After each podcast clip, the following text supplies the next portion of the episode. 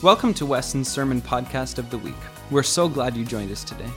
If you've been encouraged by our ministry and would like to support us financially, you can do so at westonroadchurch.com slash give.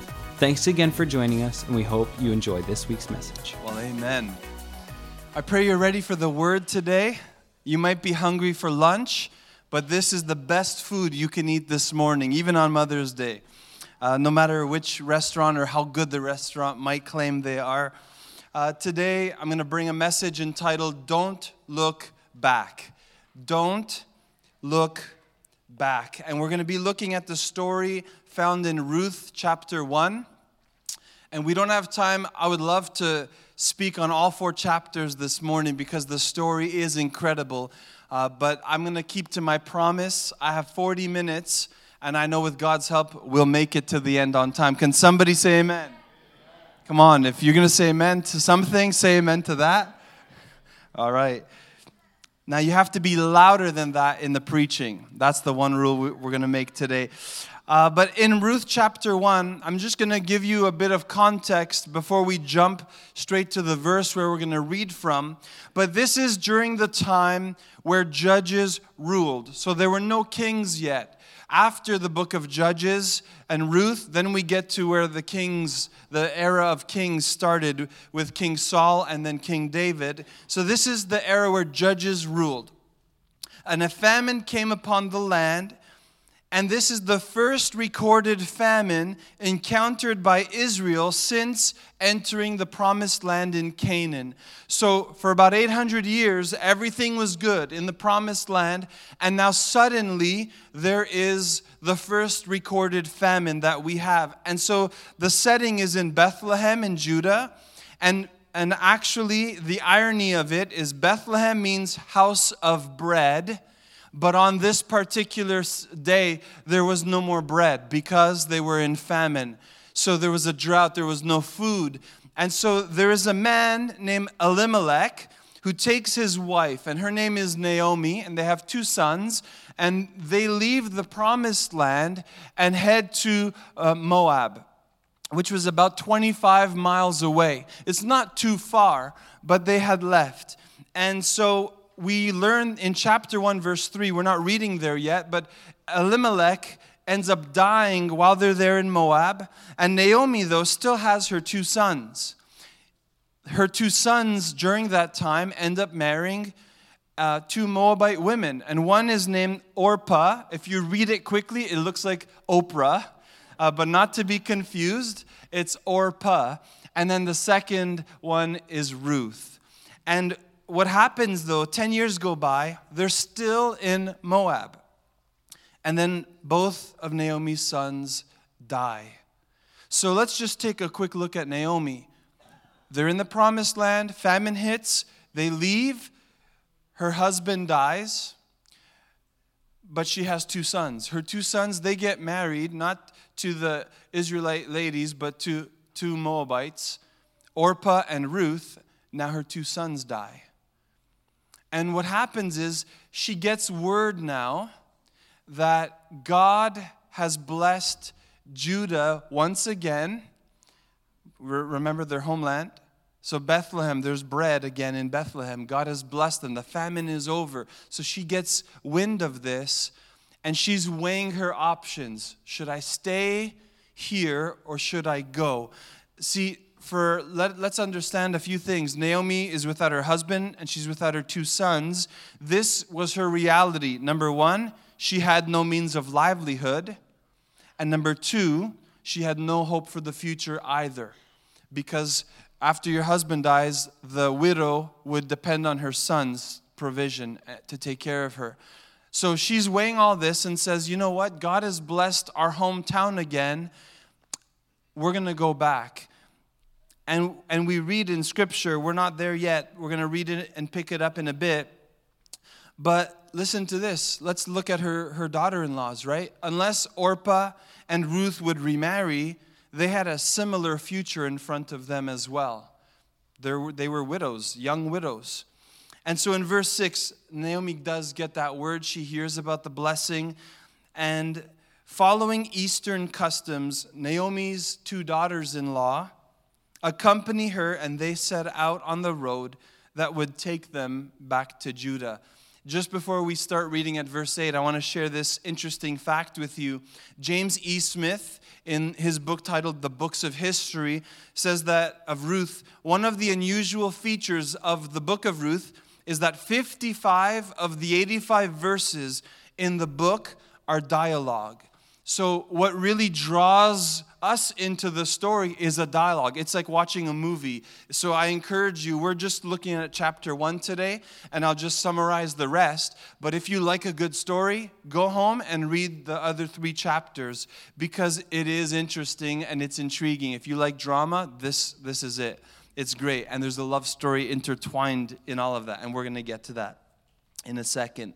But let's pick up reading at verse 8 of chapter 1. If you have your Bibles, would you stand with me if you're able to? We're going to read Ruth chapter 1, beginning at verse 8. Right? So now they're on the road back to where they came from originally. It's been about 10 years. And here's what it says in verse 8 But on the way, Naomi said to her daughters, to her two daughters in law, Go back to your mother's homes, and may the Lord reward you for your kindness to your husbands and to me. May the Lord bless you with the security of another marriage. And then he, she kissed them goodbye, and they all broke down and wept. Men, no comments because they were crying, okay? Verse 10 No, they said, we want to go with you to your people. But Naomi replied, Why should you go on with me? Can I still give birth to other sons who could grow up to be your husbands? No, my daughters. Return to your parents' homes, for I'm too old to marry again. And even if it were possible and I were to get married tonight and bear sons, then what? You would wait for them to grow up and refuse to marry someone else? No, of course not, my daughters. Things are far more bitter for me than for you, because the Lord Himself has raised His fist against me. And again they wept together, and Orpah kissed her mother in law goodbye. But here it is Ruth clung tightly to Naomi. Look, Naomi said to her, Your sister in law has gone back to her people and to her gods. You should do the same. But Ruth replied, Don't ask me to leave you and turn back. And I love what she says here Wherever you go, I will go.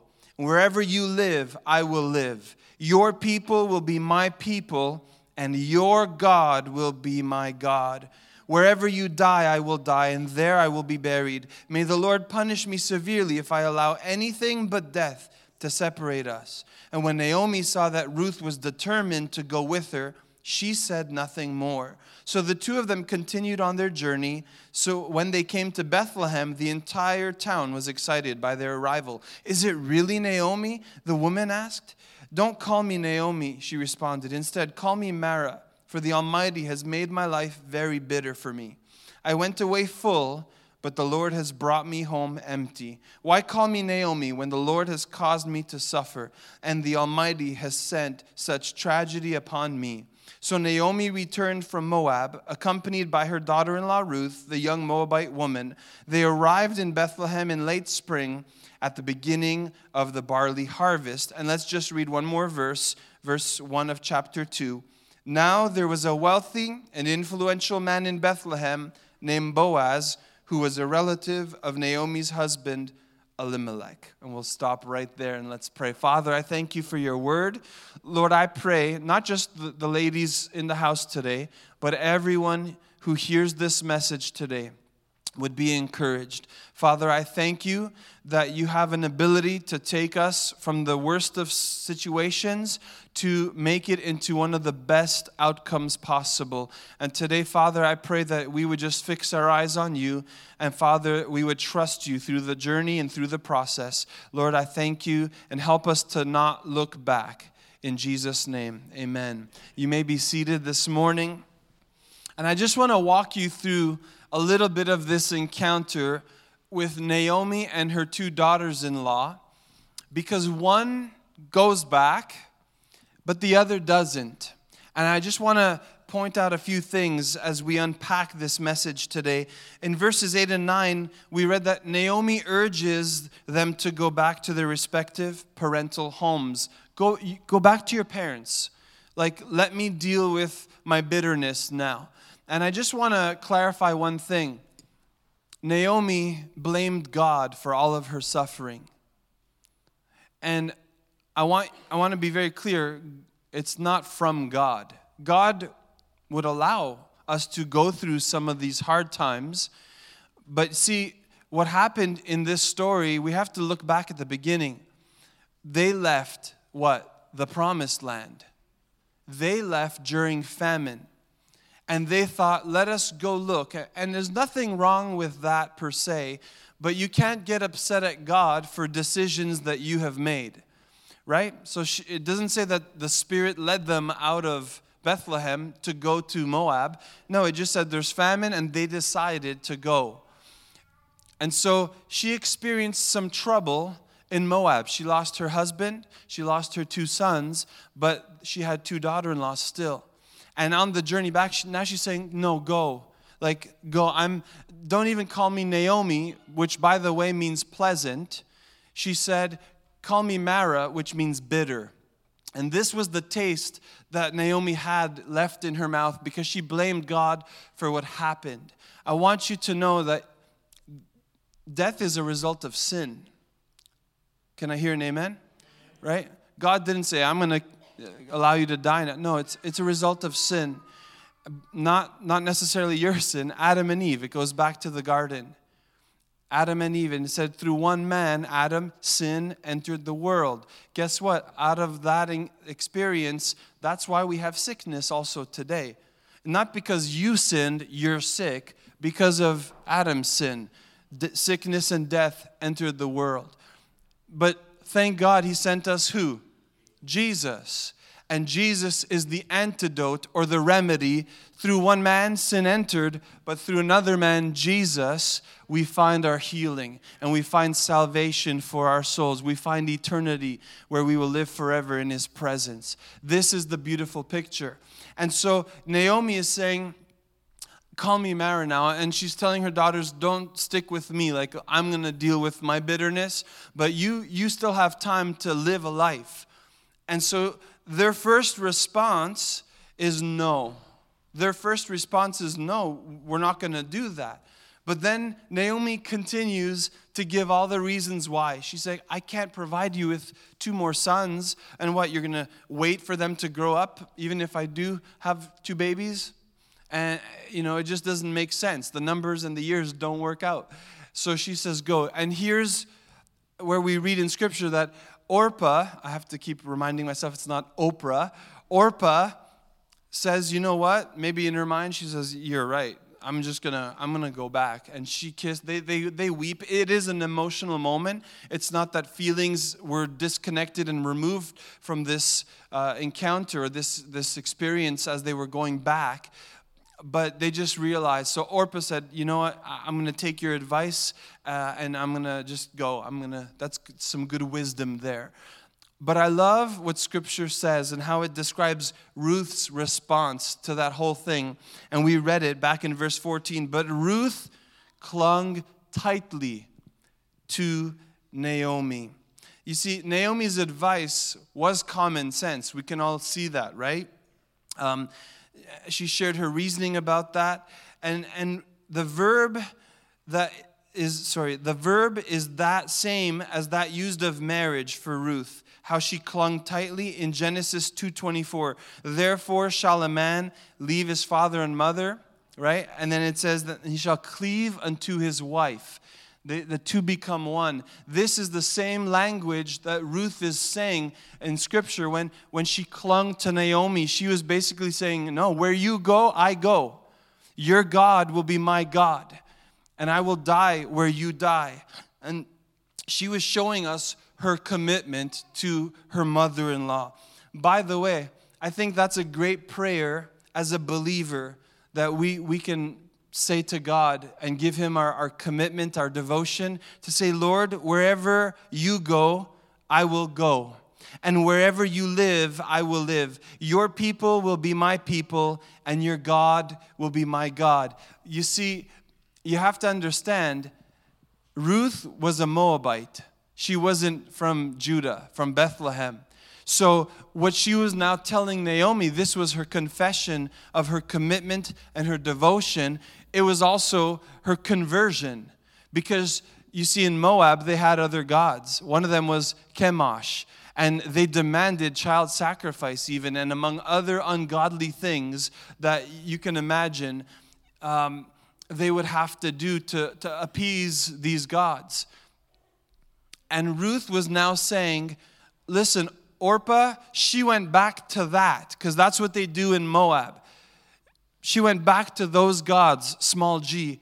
But she was saying on this particular day to her mother in law, No, your God will be my God.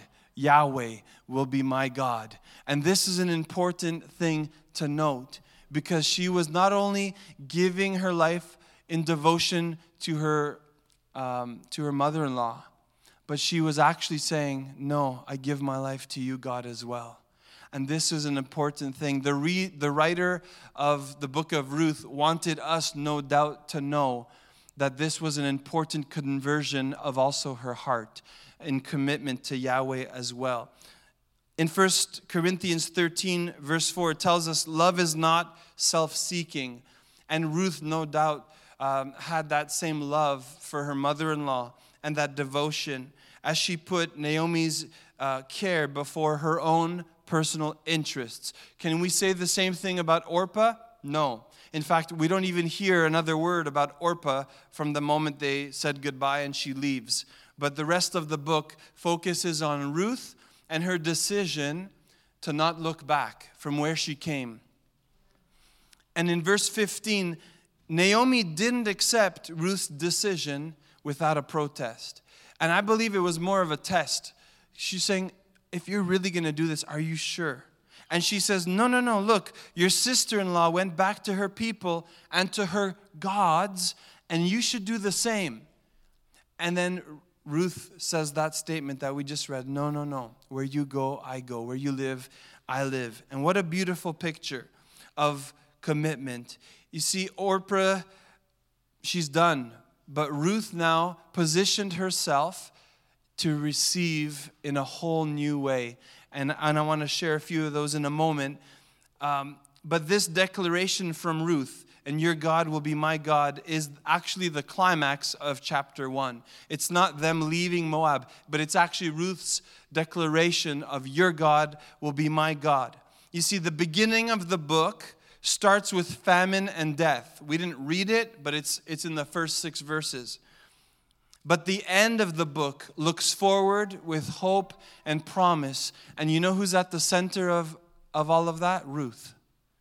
Ruth is at the center of hope and promise looking forward. And we're going to close today and you'll understand why. But though she was a foreigner, Ruth was selfless. She was loyal, she was faithful, and also, she was industrious, and we're going to get to that.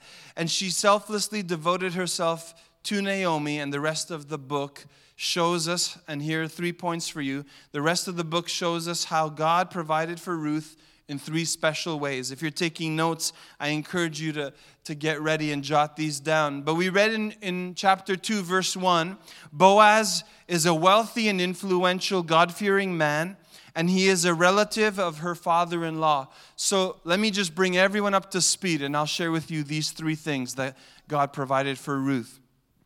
They're coming back. It's Naomi and Ruth. They recognize her, they're excited to see her, but Naomi is not feeling good. She's saying, This, this sucks. I'm bitter at God for all of this.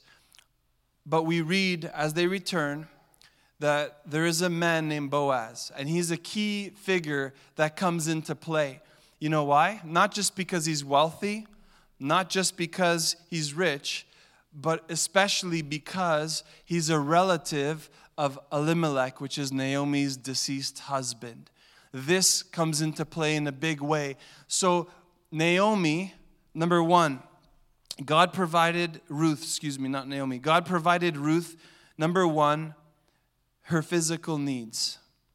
He made sure that her physical needs were looked after. And in chapter 2, you can read through it and see all of it. How? I'm just going to summarize it for you.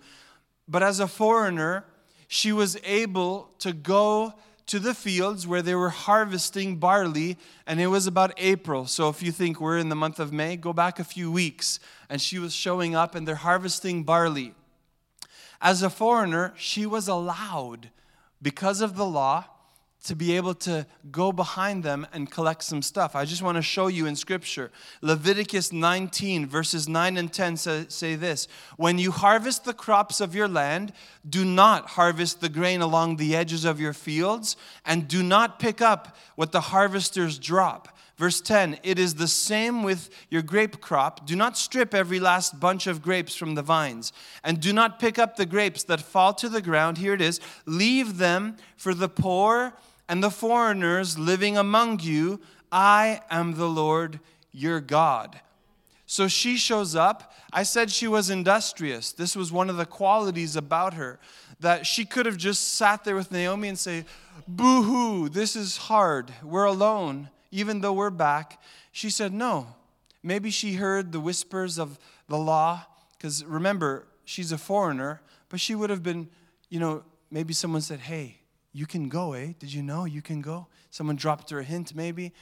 And so she says, You know what, Naomi? I'm, I'm going to go out. I'm going to find a field, and I'm just going to find a place where they allow me to just trail behind and collect some of this stuff. Well, guess which field she ends up going to? Boaz's field. Boaz. It was no coincidence. That was last week's message. It was no coincidence, but I believe God ordained it to be that way. And Boaz shows up. He's, he's the boss, uh, the owner, rather, and he's, he's like, uh, So, what's going on? How's the day going? By the way, who, who's that girl behind collecting all this grain, all the barley? Who, who is she? And they say, Oh, she's the one who showed up with Naomi, and they're, they're kind of going through this. And he, he takes note of her and takes an interest in her um, for a particular reason. But he, he's basically acknowledging Ruth there. He didn't ignore her, but he's asking her. And I just want to read out of Ruth chapter 2, verse 10. Ruth fell at his feet and thanked him warmly because he allowed her to do it. And she said, What have I done to deserve such kindness? She asked. I'm only a foreigner. And, and listen to his response in verses 11 and 12 of chapter 2. Yes, I know, Boaz replied, but I also know about everything you have done for your mother in law since the death of your husband. I have heard how you left your father and mother and your own land to live here among complete strangers.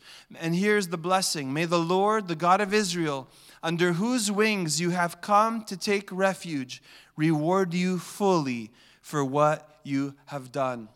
You see, as he uh, spoke that blessing over her, Boaz himself was the one who would enable her to meet her physical needs for food.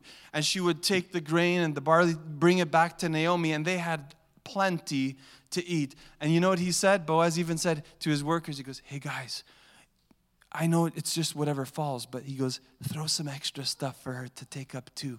This was Boaz. Boaz is a type of Christ and, and we get to know Boaz in the next point as kinsman redeemer. So, number one, how God provided for Ruth. God provided for Ruth's physical needs. Number two, God provided Ruth with a husband.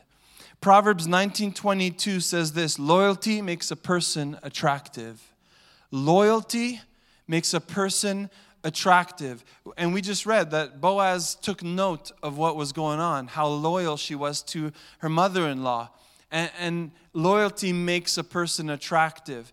Notice it has nothing to do with your appearance, it has to do with your character and the quality of the person that you are, the makeup of who you are. That is what actually is attractive to people, to, to your bosses, even. And in this case, to your future husband, perhaps, or your future wife. Loyalty makes a person attractive. And so God now gave Ruth a husband through in Boaz.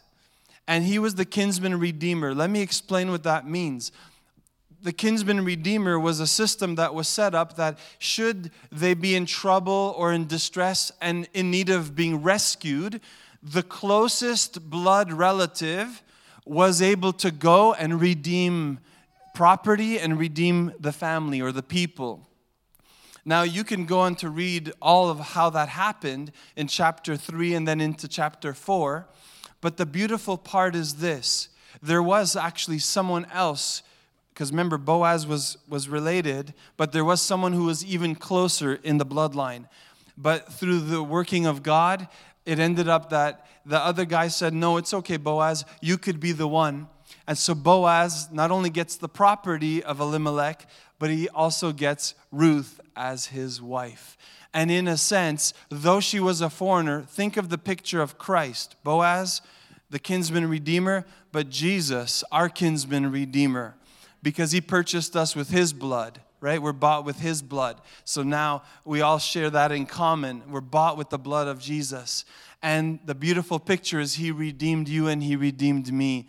So Jesus is our kinsman redeemer, but for Ruth, it was Boaz. And he took her as that was his wife. And the beautiful thing, and we get to part three. You're saying, Pastor, you're already on your last point. Yes, this is the beautiful thing God, prov- no, not that, what I'm going to share next. but I'm glad you're with me, you're paying attention. Number one, we said God provided for Ruth's physical needs. Number two, God provided Ruth with a husband. But number three, God provided Ruth with a glorious heritage. Some of you might know the story, and I'm happy that you do. But you see, God brought honor to Ruth and to Boaz through their descendants.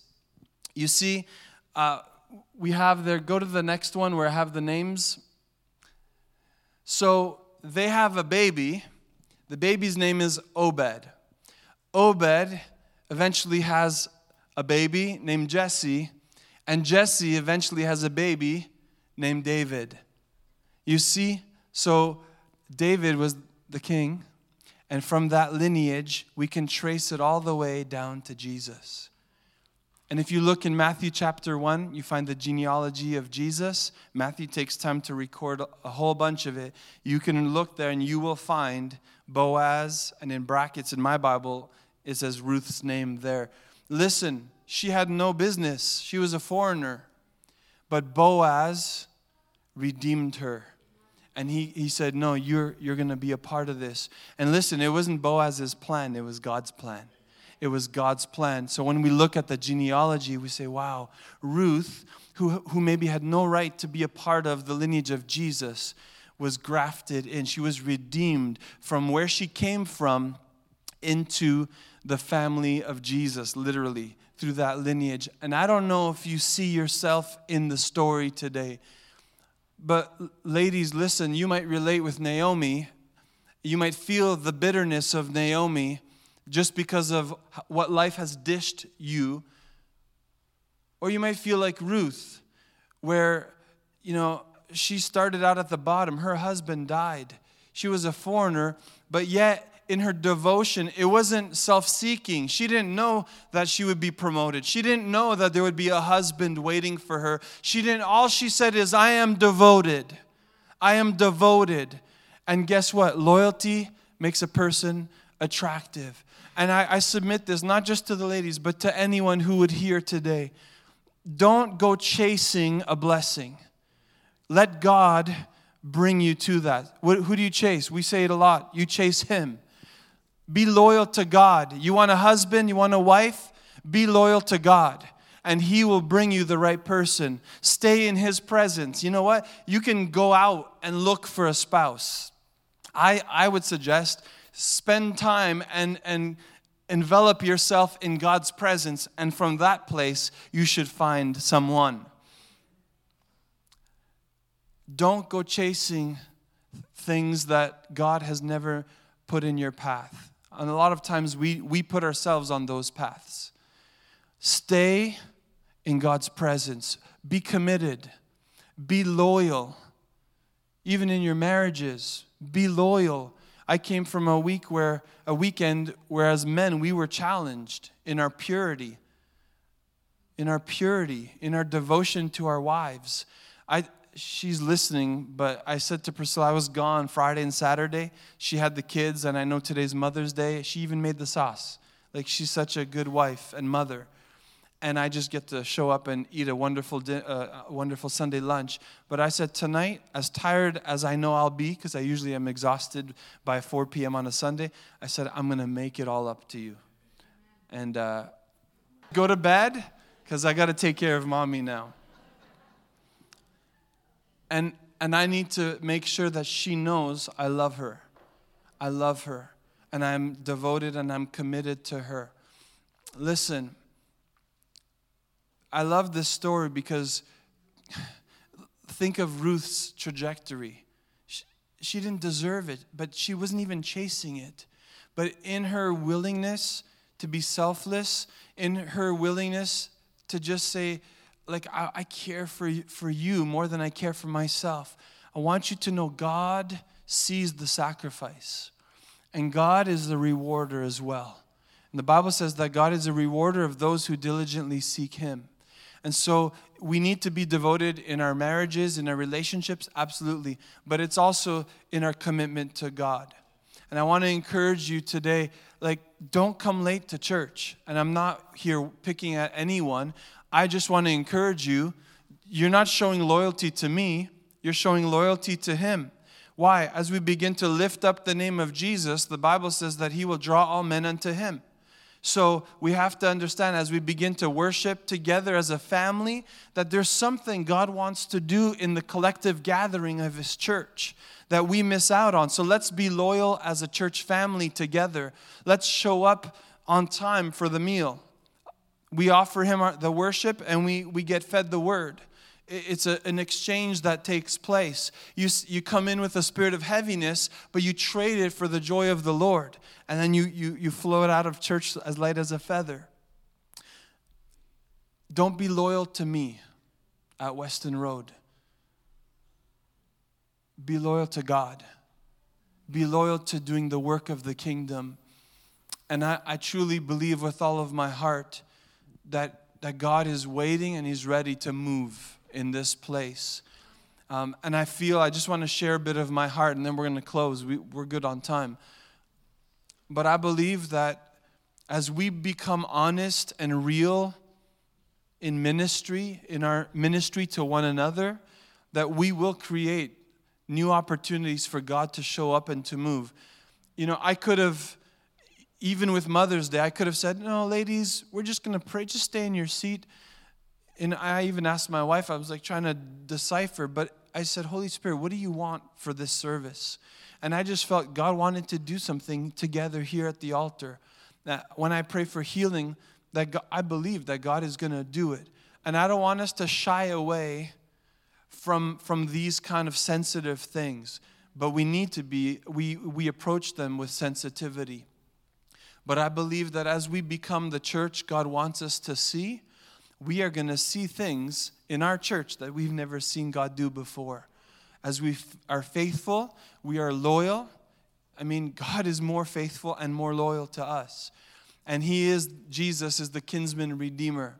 And He's still in the business of, of snatching people out of the fires of hell. And you see, for Ruth, I believe that she must have felt a lot like that. I'm a stranger in this land. But yet, God has called me now one of His own, and He's blessed me to that point. You might even be a foreigner, not born or raised in Canada, but now this is home, or maybe you still call it home like this. And because your heart is not here, even though your body is here, you you know, you still think about how it was better at home, perhaps, or maybe how you're just struggling to find a footing here in Canada. I just want to encourage you to, to put all your trust in God, to lean on Him, and, and, and say, God, you, where you lead me, I will follow. And if God led you here, know that He won't leave you here. God is with you every step of the way. You see, Ruth didn't go back to what was familiar. She stepped out in faith and walked into the unknown. Are you willing to do that? If God calls you and leads you? Are you willing to do that? And then lastly, her courage brought her to her divine destiny. Don't look back. Would you stand to your feet with me today? The name of Jesus. Thank you, Lord. Thank you, Lord. Thank you, Lord. Thank you, Lord. Hallelujah. Father, I thank you this morning for your word. Lord, I thank you for this, this example of Naomi and Ruth. Lord, how, Lord, I just, I pray that we wouldn't march out on our own will and leave the promised land, the place where you called us to be, just because times got tough. Lord, for as we understand this story, Lord, though the famine hit Bethlehem, once again they had plenty. They had, they had bread in the house. Lord, today, if there's anyone even here within the sound of my voice who, who just feels restless, who feels like they need to, to change or just, just do something, they need some, Lord, I pray that you would just cause them to stop for a second and just ask you, God, are you leading me? to do this? Is it you or is it me? Father, I, I thank you that when you lead us, where you guide, you also provide. And Lord, I thank you how you did it for Ruth. You provided for her every physical need. Lord, how you even provided for the need of a husband, her emotional needs. But Lord, also, you restored and you gave her a legacy that ties all the way to Jesus. And Father, today there might be people who don't feel like they should be here.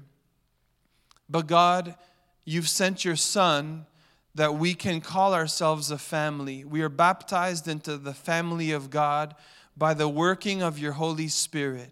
And so, Lord, I thank you that there's a plan and a purpose for every individual that is here today. Lord, I can't know it, but you do. So I simply ask that you would reveal your plan and your purpose for every single person that is here. Lord, I, I pray that we would not look back.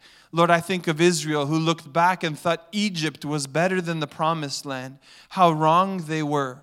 So, Lord, help us to embrace the, the season and the space that you have led us to or that you are leading us to. And Father, even as a church, Lord, I know the work is still in front of us, the greater work. And Lord, I pray step by step that you would provide for our every need as a church. Lord, I, I thank you for everyone who calls Weston home. Lord, I pray as we go today, not just a blessing over the moms or the ladies of Weston, but Lord, every single person who made an effort to come to church today. Lord, only you know how much effort it took. Lord, only you know the obstacles that, that they've climbed to be here today. And Lord, I pray that as your word has gone out, Lord, your word says that it will never return void, but it'll always accomplish that which you set it out to accomplish. So, Father, today, I thank you for your word. Lord, I pray that it would be a seed that is planted in the soil of our lives that, Lord, it would begin to germinate and you would cause it to grow. And Lord, we will remember your faithfulness. Lord, help us to be a faithful and loyal people. Help us to be a committed people, Lord, to you, but also to your church and in the mission of the church. And Father, I thank you that you're not done yet.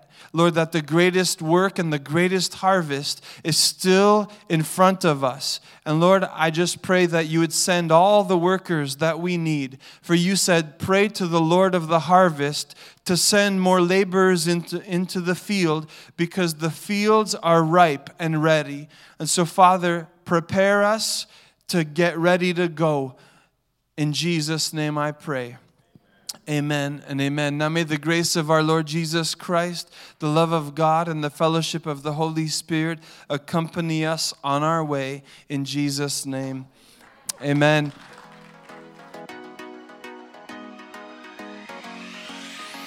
Thank you so much for listening to the Sermon of the Week. God wants to work in your life, and we want to hear about it. Please take a moment to share your story by emailing amen at westonroadchurch.com. Thanks again for joining us. We hope listening to this week's message has equipped you to be the light wherever you go.